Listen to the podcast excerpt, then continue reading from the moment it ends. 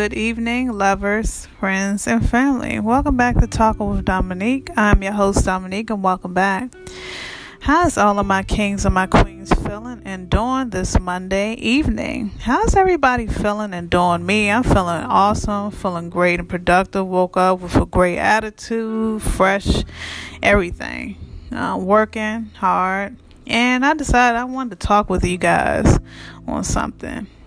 For those who are currently listening to me that are brand new, I greatly appreciate you. For the love and positive feedback y'all have been giving me, for those who've been following me since day one, I greatly appreciate you. For those who are brand new that are following me, wow, I thank you. It makes me happy.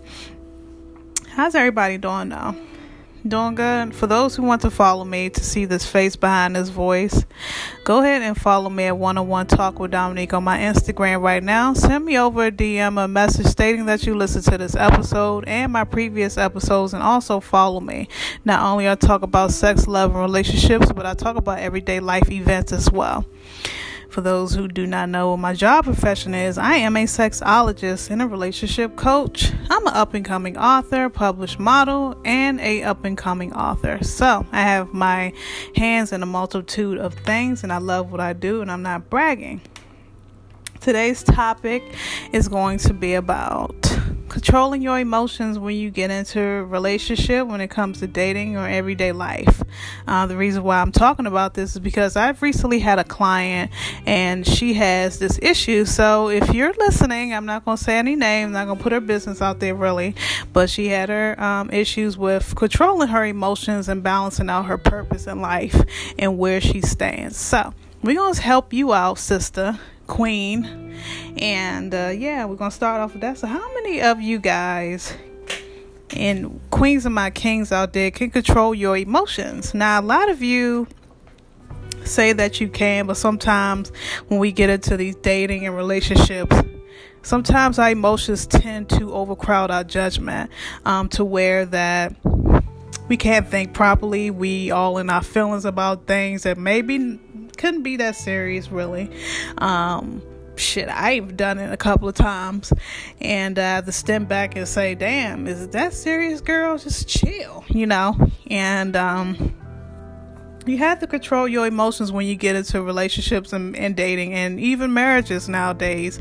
Um, it's attractive that you can hold your own and balance yourself out as a woman and a man, and also get work done and also prioritize your time within yourself the balance everything out in your life as far as yourself and just getting to know your spouse even better just make yourself more attractive than normal when you have all your chromosomes intact and you got your shit together mentally, physically, and emotionally without any variance there, I mean, you're not going to be perfect all the time. You're not perfect at all, but if you have it going on, shout out to you. And uh, shout out to the ones that know how to differentiate the two. Some people in relationships, when they get into relationships or dating, marriages, or whatever case may be, I noticed a lot of things are uh, imbalanced. Where it's not balanced, they all over the place. They seem they can't get it together. They like a chicken with their head cut off, pretty much is what I'm saying. Um, that's not good. So sometimes you got to sit back and take that time out for yourself to really analyze you and your purpose and what you want to do next. How to balance yourself out to make yourself more attractive and appealing to that partner or your partner at hand. Um, not to be all over the place. You don't want your partner to be. Um, questionable of you. Um, you want to be always on your P's and Q's. And like I told my client just a few minutes ago, I told her that she never should get comfortable in any situation or relationship or anything regarding any man or relationship because when you get too comfortable, even men, you should always be on your P's and Q's.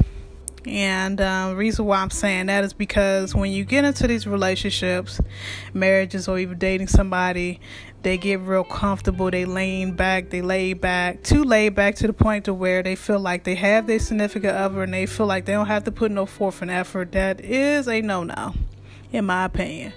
Uh, it's unattractive. I don't like it. And when you're not fully engaged like you were in the beginning and you fall back and you in that lazy stage where I don't give a fuck if you're going through something, always find your balance. Always balance off your emotions or situation.